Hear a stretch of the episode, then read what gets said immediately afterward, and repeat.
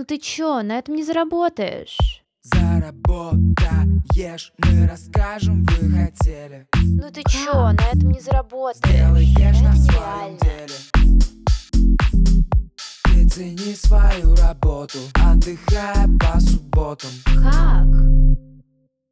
Многие приходят в профессию и уверены, что от них требуется лишь одно – делать свое дело качественно, и клиенты сами будут покупать. А оказывается, нужно еще и продавать. Вы слушаете подкаст «На этом не заработаешь» и с вами я, Марина Яровая. В каждом эпизоде мы разбираем, как продавать свои услуги или творчество, если вы ну совсем не любите или не умеете продавать. А сегодня вас ждет нестандартный выпуск, потому что я буду не одна. Я пригласила очень интересного собеседника. И вместе мы попробуем найти ответ на вопрос, который волнует абсолютно всех. А что, если я вообще не хочу продавать в блоге, и я устал, и вообще, кажется, я выгорел? Сегодня у меня в гостях наставник по продажам через сторис и личный бренд Оксана Крат. Это человек, за которым я уже очень долгое время слежу, и она просто фантастически продает через сторис. Именно поэтому я сегодня решила пригласить ее.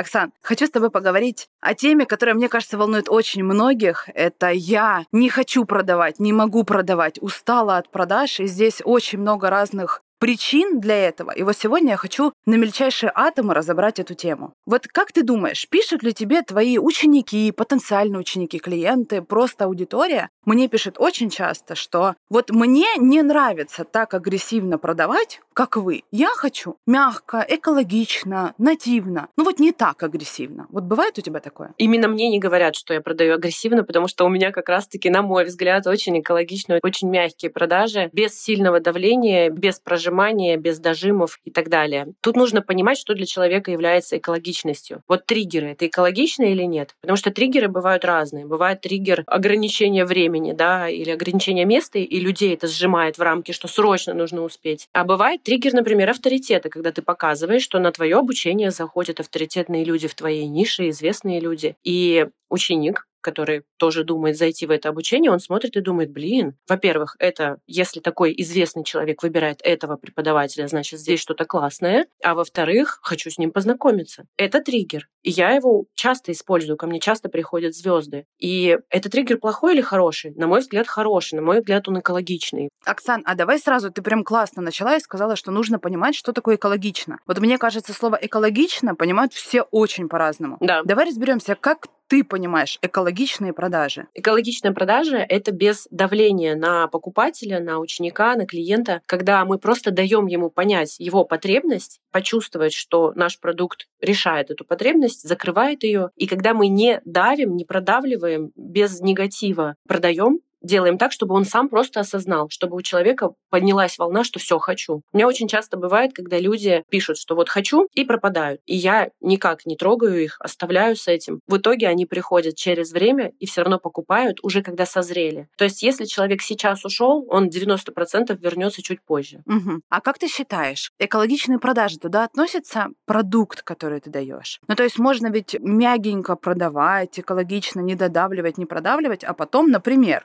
дать не очень экологичный продукт в плане того, что это не очень равноценный, там по информации не очень качественный. Вот как ты считаешь, в понятие экологичной продажи входит качество продукта или нет? Конечно, безусловно, обязательно. И для меня вообще в моей парадигме такого не существует. То есть я всегда даю продукт только качественный, и поэтому другие варианты не рассматриваю. Но на рынке инфобиза встречаюсь, естественно, постоянно с ситуацией, когда покупаешь какашку, реальную какашку задорого, и, конечно же, здесь пуа-пуа-пуа, разочарование присутствует. То есть ты считаешь, что какие-то триггеры есть мягкие, которые ну, с уважением относятся к клиенту, а есть триггеры прям агрессивные. Конечно, безусловно, но это не значит, что агрессивные равно плохие. Здесь история про то, что триггер помогает человеку быстрее принять решение, но это не значит, что, например, триггер ограничения времени, он очень плохой. Это реальный фактор, что скоро стартует курс, нам нужно закрыть продажи, нам нужно завершить окно продаж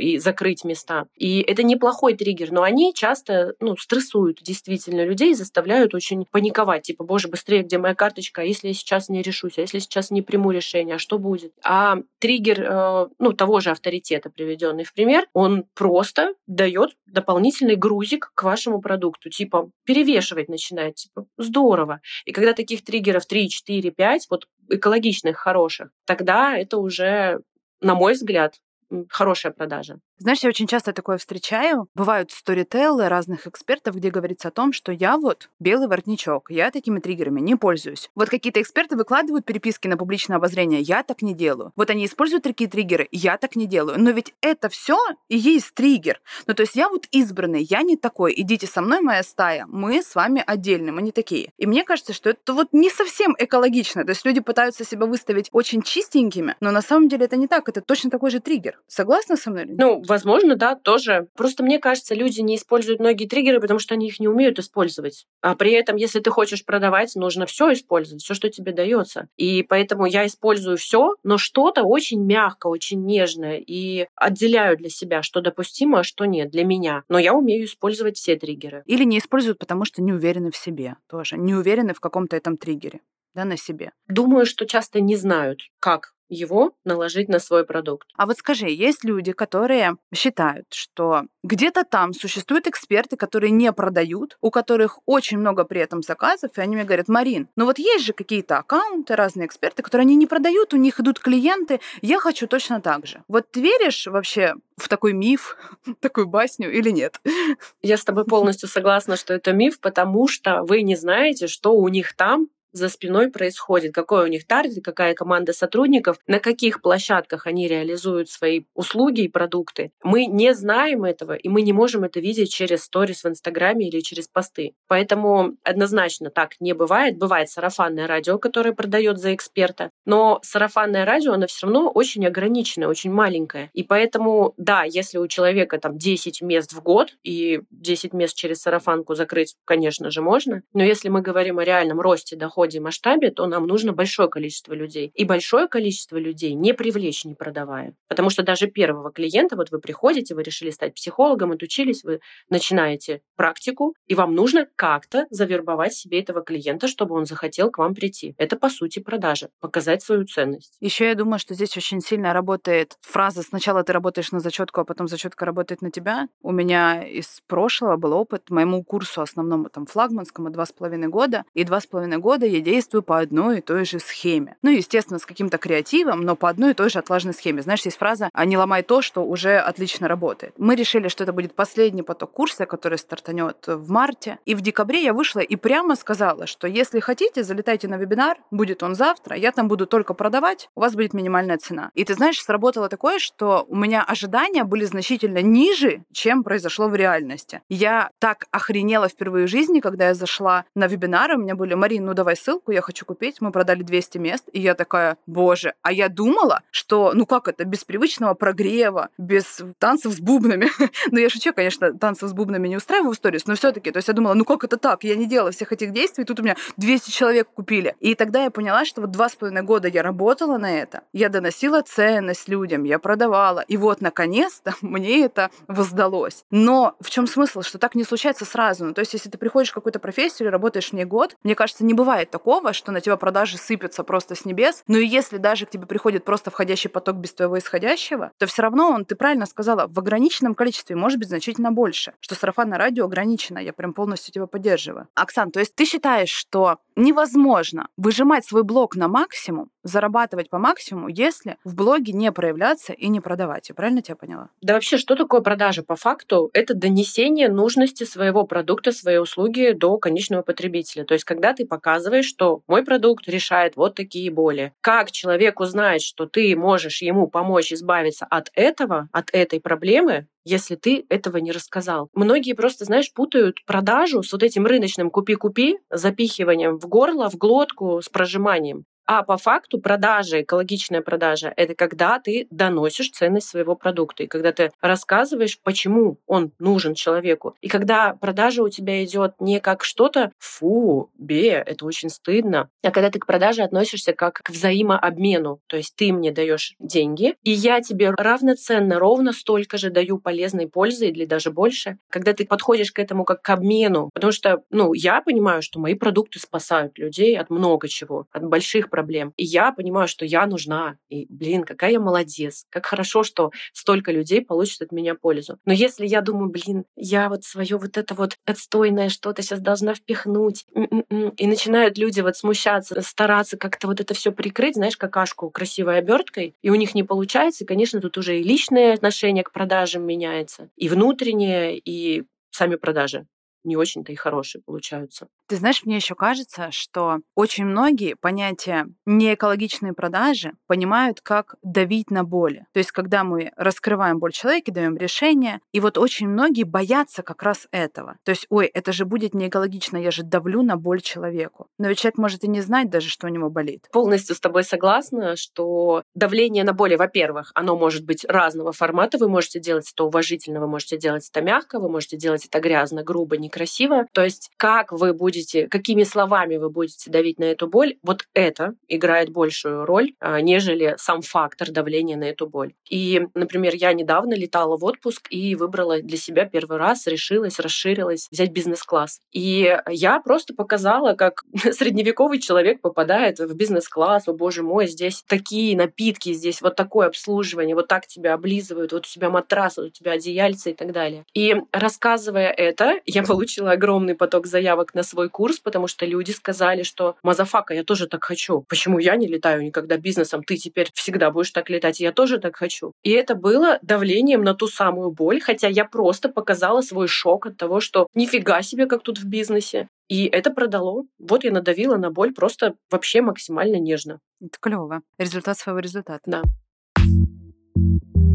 Оксана, если вот, например, ты долго стараешься, продаешь, и даже если не брать в учет, нравится тебе это или не нравится, то бывает такой момент, когда ты задолбался. Например, ты не видишь результата, у тебя никто не покупает, и ты такой, все, тошнит меня уже от продаж, я так больше не могу. И мне кажется, это выгорание, и оно как будто бы наступает в двух разных стадиях по двум разным причинам. Бывает такое, что наступает, потому что ты не видишь результата, то есть ты мучаешься, мучаешься, у тебя нет результата. А бывает и наоборот, если ты даже очень любишь продажи и кайфуешь от продаж, но так устал, что наступает выгорание. Вот что делать, если у тебя выгорание, а тебе надо работать? Давай сначала вообще про выгорание поделюсь своим мнением. Оно происходит, когда несоразмерные усилия, то есть ты тратишь сил много, а результат не оправдывает вот эти затраченные усилия, то есть не перекрывает. В этом случае возникает именно вот это выгорание, как люди его любят называть. Но часто люди, на моем опыте, вот 99% э, людей, приходящих и в наставничество, и на курс, они херачат усилий просто с горкой, но по факту это усилие не туда, не в ту сторону, не те. То есть люди делают действия, реально тратят много человека часов, много тратят энергии, знаний, денег, но это вообще не туда. Это знаешь, как если бы я хотела худеть и делала вообще, вот что-то делала каждый день, маточкой дышала. Вот дышала бы маточкой, уверенная, что это тренирует мои мышцы и так далее. А нет? А нет, а нет, почему-то не худею. Черт. И, соответственно, да, я могу расстраиваться, как так, о боже мой, я столько сил на это трачу. И я вижу, что у людей в продажах вот именно такая история. У меня сейчас был интересный кейс, ко мне на обучение пришла девочка, она пришла в большое обучение, но на супер вип тариф, где есть и встречи индивидуальные со мной. И вот она в индивидуальной беседе говорит, что я уже год не имею ни одной продажи. Год. Она говорит, ровно год. У меня шок. И она делится своим опытом, что, как происходит. И я просто вижу ключевую ошибку, тут же я ее говорю. Человек в этот же день делает изменения, набирает за два дня группу в 12 человек. 12 человек. Да, там была заниженная цена, потому что была ключевая ошибка, которую невозможно было исправить без этого изменения. Но сейчас этот человек просто, она говорит, «А, у нее энергии там тьма, она счастлива, она просто скачет, это фигачит через историю, вот эта ее мощь сразу же. Вот, нужно было просто исправить. Усилия были не туда направлены. То есть выгорание может наступать, потому что тебе твоя деятельность вообще не приносит результата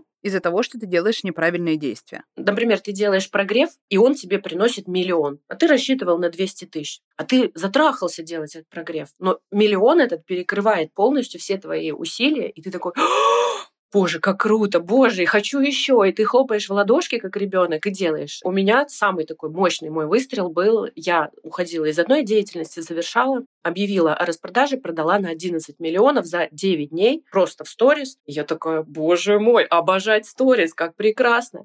Я 9 дней сильно работала со сторис, за 9 дней заработала 11 миллионов, у меня не было никакого выгорания. Но если бы я 9 дней фигачила и заработала 1200, вот тут был бы диссонанс. Поэтому здесь всегда про баланс, затраченным полученным. Я согласна с тобой полностью, да, баланс брать-давать. Когда ты очень много отдаешь, и при этом тебе ничего не возвращается, ты ничего не берешь, здесь и наступает. Но слушай, но неужели не бывает у тебя такого, что единственный, грубо говоря, фокус твоей жизни, приоритет твоей жизни какое-то время это только работа, только продажи, и в какой-то момент, даже если есть результат, ты вроде выполнил план, но ты такой, все, меня тошнит. Не бывало такого? Такого? Бывало как раз таки, поэтому я и сменила нишу. Я выросла в нише в своей, вот прям, знаешь, потолок уже подпирала с скривленной шеей. Очень сильно было тесно, мне уже было неинтересно, я знала каждое движение, каждое решение, и несмотря на то, что ниша была прибыльная, я решила, что все ухожу, потому что глаз не горит. Деньги приносит, но вот мне неинтересно. И приняв решение, я его очень долго принимала, очень длительно созревала на это. Приняв решение, перейдя в новое, я могу сказать, что сейчас меня таращит от работы, я выхожу с созвонов, с обучений просто вот с такими глазами. И на самом деле сейчас мы, переехав в другую страну и имея очень жесткую адаптацию здесь, я переживаю адаптацию легче, потому что у меня есть люди, у меня есть работа, и я здесь получаю очень много энергии. Мужу моему сильно сложнее, потому что у него нет вот этого всего, что зажигает его так сильно, как меня. И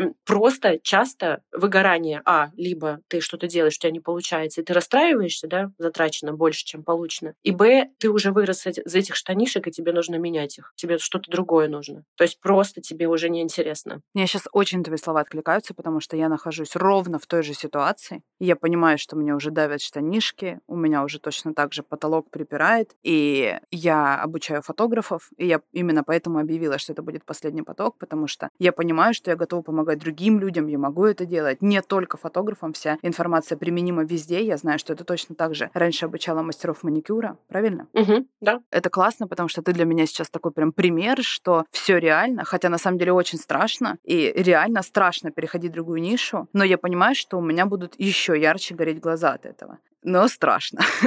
Слушай, клево. Мне кажется, это показательно, что даже неважно, от чего у тебя выгорание, но это звоночек, что что-то нужно менять. Конечно. Ну, по сути, на самом деле это и есть ответ, что делать. Но а все-таки, знаешь, у меня есть подруга, которая периодически находится в очень сильном выгорании, она тоже эксперт, она обучает, и из этого эмоционального состояния продает. Она говорит, мне нужны деньги. Я ничего не могу сделать. Вот мне нужны деньги. Я не могу идти в отпуск, я не могу сменить нишу, я не могу даже прекратить работать на 10 дней, потому что вот они мне очень остро нужны. И я замечаю такую тенденцию, что чем хуже ее состояние, чем меньше в ней ресурса, тем на самом деле меньше денег она зарабатывает. И получается, что она просто бесконечно у себя берет в долг, она вообще не отдыхает, потому что она вот в этой вот круговой поруке бесконечной. Ты не можешь ничего сделать, не можешь никуда уехать, потому что денег нет, тебе нужно продавать, тебе становится еще хуже. И такое ощущение, что без ресурса у тебя все равно не будет заработка. Но что делать в такой ситуации, если тебе надо? Это взрослая позиция, если тебе надо, ты делаешь. Да, конечно же, я это, например, очень уважаю и ценю в своих учениках, клиентах, но часто вот этой бы твоей подруге я бы порекомендовала найти, что именно заставляет ее выгорать. То есть я обожаю вести сторис. Мне прям, когда я делаю выходной от сторис, мне прям сложно дотерпеть до конца, чтобы не выйти и не поделиться чем-то. Даже если это обычный день, у меня все равно в голове там мысли какие-то и так далее. Я обожаю циклы продаж, потому что это интереснее вести сторис, когда ты пытаешься как-то как азартная игра какая-то, ты выстраиваешь там что-то. И я, наоборот, это люблю. Почему я это люблю? Потому что у меня нет здесь слепых зон. Я знаю, как вот это, я знаю, как это, я знаю, зачем вот это и почему так. То есть у нее, скорее всего, есть где-то просадка. Или ей пишет какой-нибудь продюсер. Очень частая история, когда какой-то левый человек тебе пишет прогревы, которые тебе на душу не ложатся, и ты, конечно же, в шоке вообще, что происходит, и не понимаешь, как это реализовывать. И если закрыть вот эти слепые зоны у нее, то есть, знаешь, провалы эти поднять, то она будет делать стабильно по системе, которая ей будет понятна, легка и не будет слива энергии. И вот мой ключевой продукт, который я продаю, флагманский, я говорю о том, что он, ну и про сторис, и про личный бренд, но самое главное, он избавит вас от стресса и непонимания, что выложить. То есть вот здесь люди, когда начинают типа бегать, я говорю о том, что другое состояние будет. Ты будешь понимать, что выложить. И когда люди проходят этот путь, они сами в шоке говорят, что ура, наконец-то. И вот я бы ей порекомендовала именно разобраться, где именно слив происходит в продажах, в ведении там сторис или что она, как она продает. Вот найти это звено, его подтянуть, починить, подлатать. Знаешь, как труба, когда течет труба и дырка в ней. Вот эту дыру залатать, все, ее водичка не будет утекать.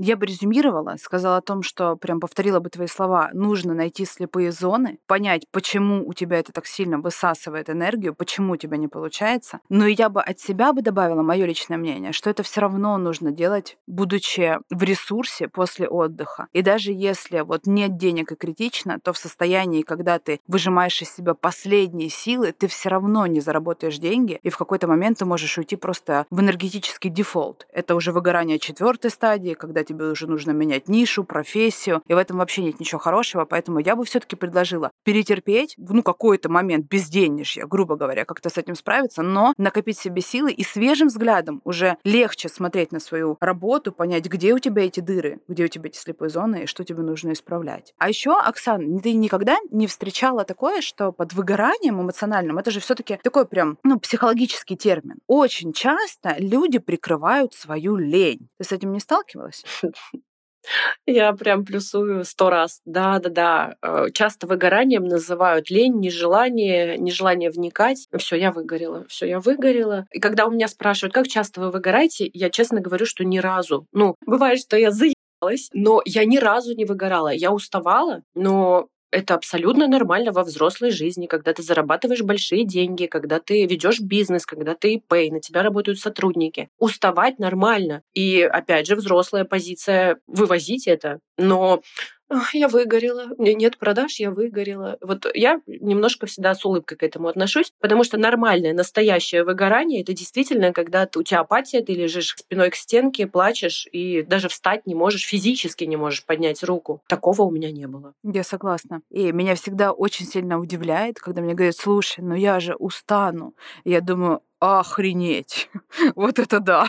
Но это нормально. Но это нормально в этой жизни уставать. И очень часто действительно я прям вот максимально поддерживаю, что ты говоришь. Почему-то фразы «я устала» и «я выгорела» подменяют понятия сильно. Ну да, ты устала, это нормальная жизнь человека. Человек может уставать, потом поспать, потом отдохнуть, и у него заново появится энергия. И я тоже такое очень сильно не люблю, я тоже отношусь с улыбкой. Но я убеждена, я знаю, что выгорание бывает разных стадий. Это действительно психологический термин, он существует существует, но не у каждого встречного, слава богу. Да.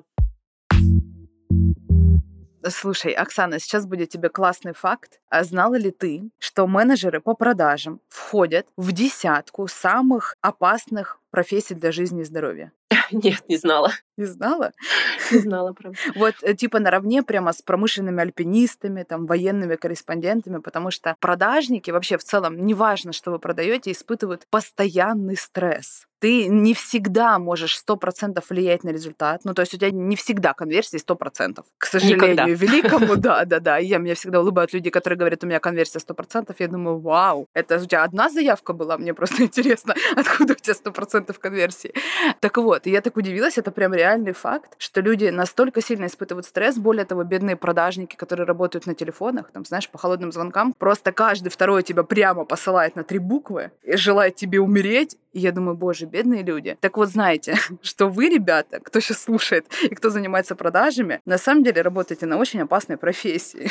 Но у нас есть бонус. Мы работаем, если мы говорим про продажи через сторис, через личный блог, все-таки более теплая аудитория. То есть мы уже не в холодную звонки делаем. Поэтому здесь и прелесть нашей работы, что тебе не нужно супер сильно как-то прожимать себя. Ты работаешь уже с людьми, которые уже почему-то тебя выбрали, уже почему-то пришли. Да, это правда. Но, знаешь, я недавно с чем столкнулась. Я к своему великому стыду до сих пор не познала рилсы. Я пытаюсь, пытаюсь, но еще почему-то у меня не было ни разу, чтобы у меня рилс набрал миллион. Меня это очень сильно угнетает. Периодически все мои рилсы набирают там 20 тысяч тысяч, 40 тысяч, но я стремлюсь. Но я узнала один факт, что если тебе начал приходить хейт, какие-то негативные комментарии, это значит, что твой рилс попал в топ. И я недавно, поздравь меня, увидела столько хейта на Рилсе. Я думаю, ну, наконец-то. Но я тебе хочу сказать, что это прям стресс. Я к этому нормально отношусь. И я такая, ну, ура, классно. Но раньше, когда у меня еще не было такой там стрессоустойчивости, там даже 2-3 года назад, меня это прям периодически сильно задевало. Лет пять назад я прямо рыдала. И это тоже нужно выдерживать. Конечно, безусловно. Вообще растущий бизнес, растущее твое дело, и ты растущий, это стресс. Его правильно нужно выдерживать. Не все справляются, и поэтому у нас не все кругом бизнесмены, успешные миллионеры. Оксана, расскажи, пожалуйста, вот чтобы не выгорать, ты говоришь о том, что ты никогда не выгораешь, что на самом деле тебе всегда по кайфу, и ты даже ждешь конца выходного, чтобы выложить сторис. И я тебя понимаю, на самом деле, мне кажется, это прям показатель того, горишь ты от своей работы или нет. Но я хочу, чтобы слушатели наши не судили строго, еще не сравнивали нас друг с другом, потому что бывает такое, что человек слушает и думает, пипец, а я там не горю так сильно. Это не означает, что у вас что-то не так, что вы какие-то плохие, это нормально, и каждый каждый человек индивидуален. И бывает такое периодами, что мне прям хочется в свои выходные, в свой отпуск выкладывать сторис, и я без этого жизни не могу. А бывает, что я такая, да, вполне себе отдохну, это нормально. Не думайте, что с вами что-то не так. Оксан, расскажи, какие у тебя есть способы по восстановлению своего ресурса? Что ты делаешь, чтобы ты всегда горела? Я очень сильно от людей заряжаюсь. То есть я, знаешь, такой прям экстраверт-экстраверт. И вот как мне муж говорит, что ты легче проживаешь адаптацию в новой стране, потому что у тебя есть твои люди, и тебе там там все бесконечно говорят, как тебя любят и благодарят за работу. И я действительно, почему я от блога вот прям фанатею от своего, да, от ведения блога. При этом я не могу сказать, что я 24 на 7 хочу сидеть там. То есть, конечно же, у меня есть насыщенная жизнь вне, и иногда я подзабила на блог, потом пришла, выложила и так далее, ушла. Но мне очень сильно помогает общение с э, подписчиками, потому что я очень работаю над качеством аудитории, фильтрую ее так хорошо. У меня прям такие единомышленники собраны, с которыми интересно пообщаться, пообщаться и посмеяться. И я, приходя в блог, делюсь там, вот, например, сейчас я готовлюсь к операции, которая 4 года не могла решиться никак созреть. И я показала, почему я решила, что, как. Я получила волну поддержки. Хотя в прошлый раз, когда я шла на подобную эстетическую операцию, я получила и хейт от тьмы. Но я с хейтом тоже уже, как ты правильно сказала, научилась работать. Да, это было не сразу. И я получаю поддержку, и мне, знаешь, я прям расслабляюсь. То есть это как подружка, к которой ты приходишь, делишься, когда ты вот искренне с аудиторией, ты э, слил не, не негатив даже, а ты слил напряжение. Тебя обняли, сказали, все хорошо, мы с тобой. И я вот с этим выхожу из блога. И для меня способ восстановления ресурса — это вызвать аудиторию на диалог и искренне с ней пообщаться. Вот мне очень помогает. И, в принципе, я вижу, что мои ученики, которые еще осваивают этот инструмент, они говорят о том же, что вау, оказывается, так круто. И вот это помогает. Плюс, конечно же, забота о себе. Вот ты говорила, да, что когда ты выгорел, но тебе нужно продавать все равно нужно собраться, сделать и потом отдохнуть. Безусловно, я себя очень сильно балую. Я себя балую спа, массажами, уходами, всякими плюшками, едой вкусной. Я, к сожалению, очень к моему большому люблю кушать. А последнее время добавилась винишка. В общем, я себя не держу в железных рукавицах, а я себе разрешаю наслаждаться. И вот повышая свой уровень нормы, теперь я выбрала там те же полеты только на бизнес-классе, потому что финансово могу себе это позволить. И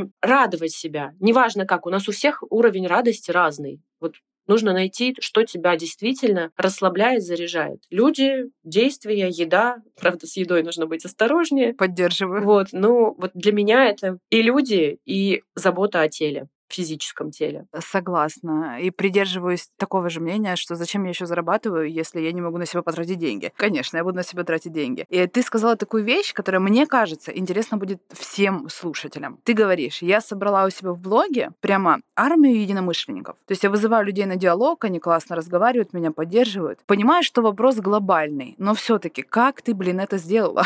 Я думаю, это интересно всем.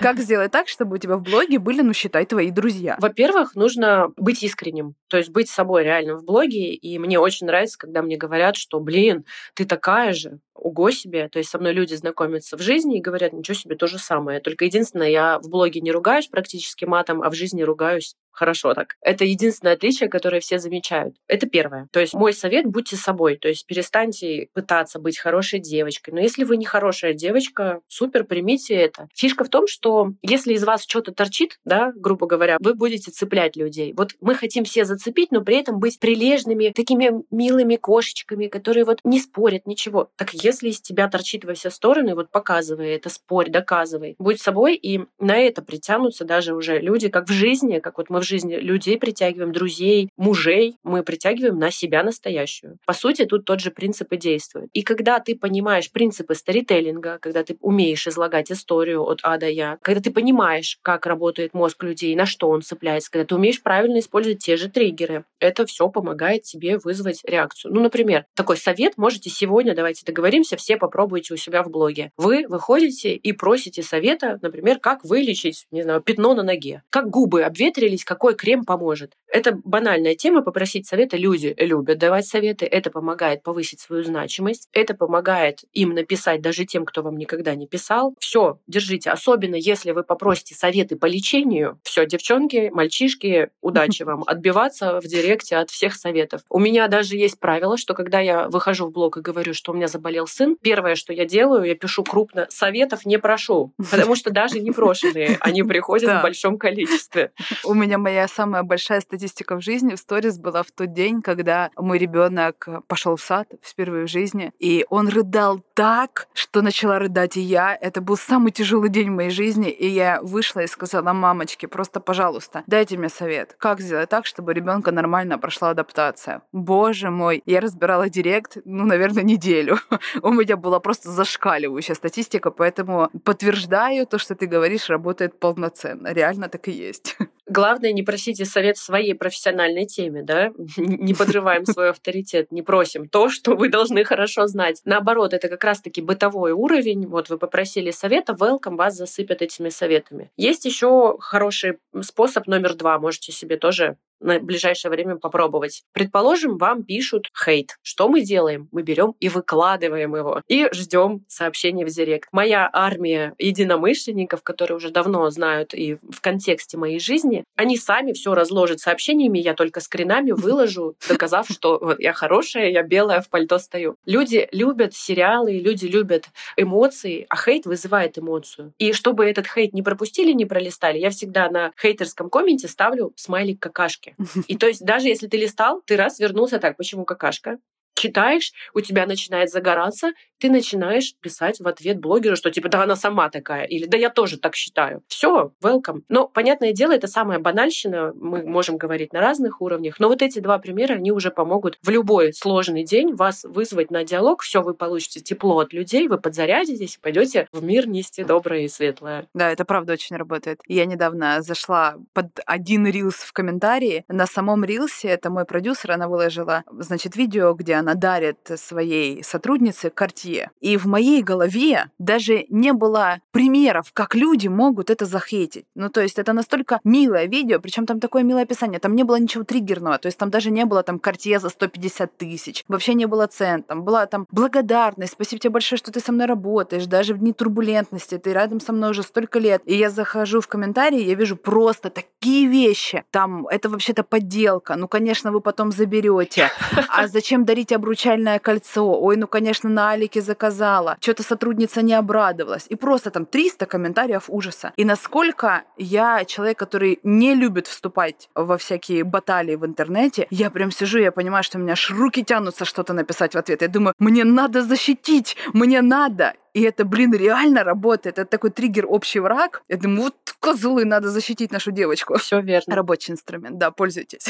Оксан, спасибо тебе огромное. Мне очень понравилось. Мне кажется, что мы даже с тобой сегодня поговорили немного больше а, о том, о чем планировали поговорить, прям охватили больше. Я думаю, что это будет полезно. И как резюме, и Оксана классно сказала о том, что будьте собой, это прям вот главное, что я хочу оставить в резюме. И полюбите продажи. Поймите, что на самом деле это кайф, причем с двух сторон. Вы людям, вашим клиентам даете счастье, так еще и вы получаете счастье, обратную энергию получаете, заряжаетесь, ну и в конце концов, вы вообще-то зарабатываете деньги за эту работу. Но это же очень приятно со всех сторон. Спасибо тебе большое, Оксан. Спасибо за приглашение. Мне тоже было очень приятно и интересно пообщаться. Скажи, пожалуйста, чтобы все мои слушатели знали, где тебя найти, как тебя найти, как ты везде записана. А, мой основной канал продаж — это Инстаграм, Оксана, нижнее подчеркивание, крат, очень все просто. И есть еще Телеграм, который я не веду, и все, больше меня нигде не найти. В основном это Инста, там я каждый день. Но на Оксану я прям рекомендую подписаться. Она переехала в Испанию. И мало того, что там красиво, так она еще показывает все за кулисье, как она это переживает, какие квартиры она переезжает, сколько это стоит. Ну и, конечно, продает она как боженька. И там тоже стоит поучиться. А с вами был подкаст «На этом не заработаешь» и я его ведущая Марина Яровая. В следующих эпизодах мы поговорим с еще несколькими экспертами и обсудим, без каких инструментов вы никогда не выйдете на желаемый доход. Слушайте новые эпизоды на всех платформах, где вы привыкли их слушать. Подписывайтесь, ставьте звездочки, оставляйте отзывы на Apple подкастах, ставьте сердечки на Яндекс Музыке. Меня можно найти в Инстаграме и в Телеграме. Все ссылки можно найти в описании этого эпизода. Услышимся в следующем выпуске.